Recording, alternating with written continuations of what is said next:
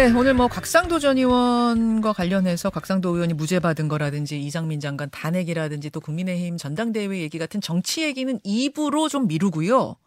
첫 인터뷰는 정치가 아닌 아동학대 사건으로 가겠습니다. 그제죠. 인천의 한 병원에 12살 A군이 실려옵니다. 119 구급대원은 아이의 몸을 보고 깜짝 놀랍니다. A군의 온몸이 시퍼런 멍투성이었어요. 아이의 숨은 이미 멎은 상태였습니다. 아이의 부모는 아이가 자해를 한 거라면서 학대 혐의를 전면 부인하다가 훈육 목적으로 때리긴 했다면서 혐의를 일부 인정한 상태. 하지만 의문투성입니다. 먼저 이 사건을 현장에서 취재한 뉴시스의 김동현 기자부터 연결해서 자초지종을 좀 들어보죠. 아, 김동현 기자 나와 계세요. 예, 뉴시스 김동현 기자입니다. 예, 그러니까 A군이 숨진 당일 상황부터 좀 짚어보고 싶은데 119에 신고를 한 건 누굽니까? 아, 신고를 한 건 친부였습니다. 지난 7일 오후 1시 44분쯤에 인천 남동구 한 아파트에서 A군의 친부는 아이가 숨을 쉬지 않는다고 119에 신고를 했습니다. 예. 근데 애, 아이의 몸 상태가 어땠길래 그 119 구급대원이 깜짝 놀라서 경찰에 신고를 한 거죠?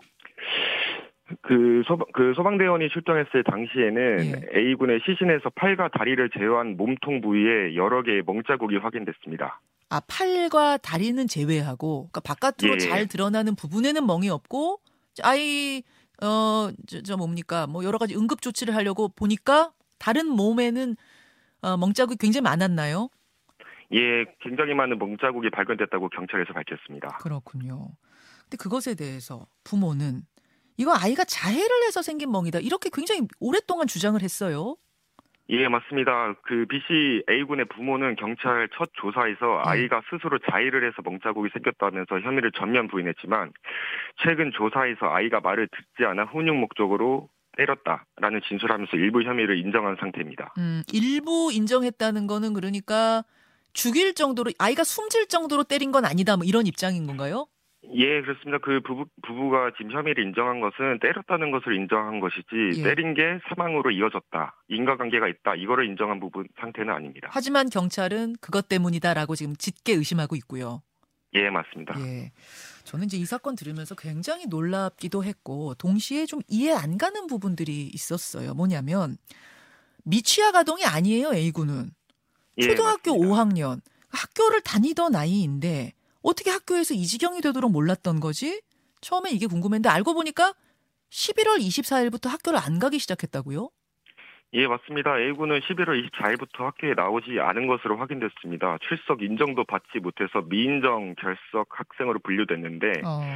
이디 부부는 이제 교육 교육 당국에 홈스쿨링을 하면서 필리핀 유학을 준비하고 있다고 그렇게 전한 것을 전해졌습니다. 말한 것으로. 근데 김, 김 기자 제가 잘 생각해 보면 11월 예. 24일이면은 한 대부분의 초등학교가 한 12월 중순이나 말쯤이면 겨울 방학 들어가거든요. 예, 맞습니다. 겨울 방학 중은 그렇다 치고 그 전까지 학교를 안 간 기간 하면 대략 그럼 한 달 정도가 되는 건데 네. 필리핀으로 유학 가기 위해 준비합니다라고 미리 말하고 빠지기 시작한 게 아닐 것 같아요. 왜냐하면 미인정 결석이라는 건 이거는 이유가 없는 결석이다를 미인정 결석이라고 하거든요. 예, 따라서 예. 아이가 안 나오기 시작하니까 이상해서 선생님이 전화하니까 그쪽에서 아 유학 갈 거예요 이렇게 답한 게 아닌가 이 순서가 맞죠? 네, 그 순서가 맞습니다. 음 그럴 것 같았어요. 네. 정말로 정말로 유학을 위해서 학부모가 진지하게 이제 준비하려고 학교를 빼는 거라면 처음부터 다 이런 인정받는 결석을 하지 이런 식으로 빠지지 않거든요. 맞습니다. 근데 선생님이 그럼 아무 조치를 일단 안 취한 건가요 학교에서는? 일단 A군은 5일 이상 체험학습을 신청한 만 18세 미만 학생으로 담임교사와 주 1회 통화가 의무사항이었습니다. 예. 그러나 학교 측은 이제 계모인 의붓 어머니가 결석 일주일 만인 지난해 12월 1일 아이를 직접 학교로 찾아 아이를 데리고 학교를 찾았다는 이유로 별도의 가정 방문을 하지 않았, 않았 습니다. 아. 네네. 찾아왔군요. 이후 음. 예예 이후 학교 측은 12월부터 1월 사이에 A군의 소재와 안전을 목적으로 세 차례 유선 통화를 했고요. 예. 이후에 시교육청으로 보고를 한 것으로 확인됐습니다. 아, 그럼 집중 관리 대상으로 정해져 있긴 했어요, 이 아이가? 예 맞습니다. 예. 아, 집중 관리 대상으로 학교에서도 보건이 있었던 거네요. 예 맞습니다. 두 번째 이상한 점. 아파트에 거주하고 있었잖아요. 근데 네네. 이렇게 숨질 정도로 아이를 때렸다면 이게 하루 이틀 학대는 아닐 것 같은데 주변에서 눈치를 못 챈 건지 혹시 주변 취재 좀 해보셨습니까? 예, 현장에 마- 현장에서 만난 주민은 A군을 본 적이 있냐는 제 질문에 고개를 먼저 떨구셨습니다. 음. 그 주민은 아이가 학대를 당한다고 생각은 했지만 경찰에 신고를 시도를 하려고 했지만 정황이 있고 증거가 없었기 때문에 오히려 신고를 못했다고 자신을 탓하셨습니다. 어, 예. 네네. 이 주민은 A군이 추운 날씨에도 밖으로 쫓겨나서 집으로 들어가지 못했고 음. A군은 제대로 된 겉옷 하나 걸치지 못한 상태에서 부모가 이제 들어오라는 그 말 한마디를 기다리면서 추위에 떨었던 그 모습을 상기시켰습니다. 학대받는 모습을 본 분들이 계시는군요. 예, 주민들이 맞습니다. 특별히 더 의아하게 생각한 점도 있었다면서요.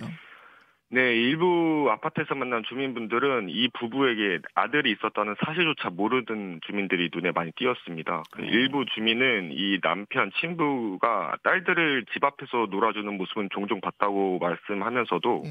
아들을 데리고 놀아주는 모습은 본 적이 없다고 입을 모았습니다. 아 딸들이 또 있어요 그 밑으로 예, 맞습니다. 이 아이 어머니, 밑으로 예. 예. 근데 이 당시 살았던 계모의 아들의 친모는 아니었고요. 그 딸 두 명의 친모였습니다. 아 그럼 총 아이가 이 부부한테 아이가 셋이 있는데 그러니까 재혼 예. 가정이에요 재혼 가정 예, 맞습니다. 그렇죠? 첫째 아들은 전처와의 사이에서의 아이고 딸 두 명은 이 부부 사이에서 태어난 아이고 이렇게 되는 거군요.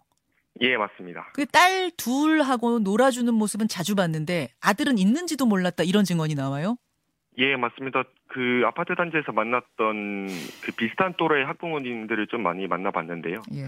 그 학부모님들께서 증언하셨던 거는 아들이 있었던 사실조차 몰랐다라고 말씀하시는 주민들이 있었습니다. 그렇군요. 참, 예, 뭐, 주, 주, 주민들 이야기 들으니까 아동학대 정황은 더 짙어지는 것 같은데, 그, 숨진 A군 동생 두 명 같은 경우는 지금 어떻게 돼 있습니까? 현재 숨진아의 동생 두 명은 아동 보호 시설로 인계돼서 부모로부터 분리 조치된 상태입니다. 예. 학대당한 네. 흔적은 없어요? 그 아이들은? 예, 다, 예, 다만 지금 추가 학대 정황에 대해서는 알려진 바는 없고 경찰에서는 정확한 학대 유무 등을 조사하고 있습니다. 네, 예. 알겠습니다. 어, 그 아이들이 이제 미인정 결석을 그 아이가 미인정 결석을 한 건 맞는데 뭐 유학 준비 중이라고 해도 처음부터 알렸어도 이 결석은 미인정 결석이라고 하네요. 저희가 지금 조금 더 알아보니까 다만 네, 보통은 이제 사유를 말하고 학교에다가 안심하시라고 하고 유학 준비 결석에 들어가는 것이지 이처럼 그냥 결석을 하다가 왜 안 와요 하니까 유학 준비요 이렇게 하진 않는다는 이런 음, 이야기인 예, 거죠. 맞습니다. 알겠습니다. 네, 여기까지 정황 설명 듣죠. 김동영 기자 고맙습니다. 예, 감사합니다. 예, 뉴시스의 김동영 기자를 먼저 만나봤고 바로 이어서 대한 아동학대 방지협회 공혜정 대표와 함께 수상한 점들, 아, 안타까운 점들 짚어보겠습니다. 공 대표님 나와 계세요. 네, 안녕하십니까? 참 잊을만 하면 한 번씩 이렇게 충격적인 아동학대 사건이 반복되는데 네. 지금 뭐 수사가 끝난 건 아니지만 여기까지 들으시고 가장 납득하기 어려운 부분이 있다면 어떤 걸까요? 네. 이 아동이 미인정 결석자로 분류가 됐다고 하지 않았습니까? 예. 그리고 교육당국의 집중 관리 대상이었다고도 했는데, 음. 이 홈스쿨링이 교장의 재량권이라고 하는데 관리가 너무 허술했던 것은 아닌가 하는 생각이 듭니다. 음. 물론 담임교사는 주기적으로 전화 관리를 해왔다고는 하지만요. 이 매뉴얼에 따라서 아동과 직접 통화도 하지 않았고 바- 가정 방문도 하지 않았다는 것이 저희는 납득하기 어렵습니다. 음, 근데 언뜻 생각하면 전화하니까 뭐 유학 준비 중이라고 하고 뭐 또 바로 겨울 방학이 이어졌기 때문에 학교에서 더 이상 의심하기는 좀 어려웠던 건 아닌가 이런 생각이 들기도 하는데요. 그러나 겨울방학 이전에 또 한 달 정도의 시간 동안 있었지 않습니까? 예. 그한 달 정도 무단 결석을 했기 때문에 그런 건 충분히 의심의 상황이 됐다고 봅니다. 아, 그렇군요. 그리고 또 의심을 좀 했던 것 같은 게 뭐냐면 집중관리 대상자로 학교가 분류는 해놨었더라고요. 음, 그렇죠. 예. 근데 집중 관리 대상자로 분류를 했어도 현장에서 느끼는 한계 같은 게 있나 봐요. 아, 그, 이 교육부에 미취학 미인정 결석 학생 관리 대응 매뉴얼이 있습니다. 예. 그러면 여기에 따르면은 이제 아동의 안전과 소재를 확인하기 위해서 어 방, 가정 방문을 해야 되고 음. 경찰에 협조 요청을 해야 된다라고 매뉴얼에는 돼 있어요. 음. 그럴 때는 이제 가정 방문은 교직원하고 사회복지 전담 직원으로 구성된 두 명이 함께 이제 가야 되고요. 만약 보호자가 면담 요청에 불응할 경우 경찰에 수사 의뢰를 해야 된다. 라고 되어 있는데 아 매뉴얼이 다 있어요? 그렇게 네네, 자세하게 매뉴얼이 다 있습니다. 네네. 그런데도 이런 매뉴얼이 있는데도 불구하고 뭐 주거 침입 신고 등의 이유로 가정 방문을 하지 않았다. 이렇게 말씀을 하시는데 이게 말이 되지가 않습니다. 이렇게 이 사건의 경우는 어, 무단 결석이기 때문에 교육적 방임에 의한 아동학대로 충분히 신고할 수 있는 사안이었거든요. 아. 그리고 예, 아동학대 처벌법 제11조에 보면 예. 경찰이나 전담 공무원이 아동을 보호하기 위해서 필요한 장소에 출입해서 조사할 수 있다라고 되어 있거든요. 아. 그래서 이거는 주거 침입에 해당이 되지가 않습니다. 아. 그렇기 때문에 어, 혹시 잘못 알고 계셨거나 하는 부분이 아니었나 그래서 정말 속상하고 아쉬운 부분이 아닐 수 없습니다. 이런 사건이 굉장히 많았잖아요. 이런 아동학대 사건이 워낙 많았기 때문에 그동안 여러 네. 번의 개선을 통해서 결국 네. 걸러낼 수 있는 첫 번째 걸음망은 학교다. 이래가지고 이제 그렇죠. 학교에 여러 가지 매뉴얼들을 굉장히 꼼꼼하게 설치해 놨는데 매뉴얼은 있었지만 이번에도 그대로 지켜지지 않았던 게 문제군요. 그렇습니다. 그래서 이 매뉴얼이라든지 아동학대 예방 교육이라든지 신고 의무자 교육을 어, 온라인에 의지하지 않고 좀 더 대면으로 해서 음. 어, 제대로 공부를 좀 교육을 좀 했으면 하는 바람이 있습니다. 자, 이제 그게 아쉬운 점으로 남는 거군요. 네, 네. 또이 사건에서 지금 부모들 진술 상황을 한번 보죠. 부모는 네. 처음에는 아이가 자해했다. 자해해서 생긴 멍이다. 이렇게 계속 주장을 하다가 추궁을 하자 아, 투용 목적으로 때리긴 때렸다. 하지만 네. 숨질 정도는 아니었다. 이렇게 주장하고 있는데 어떻게 보세요?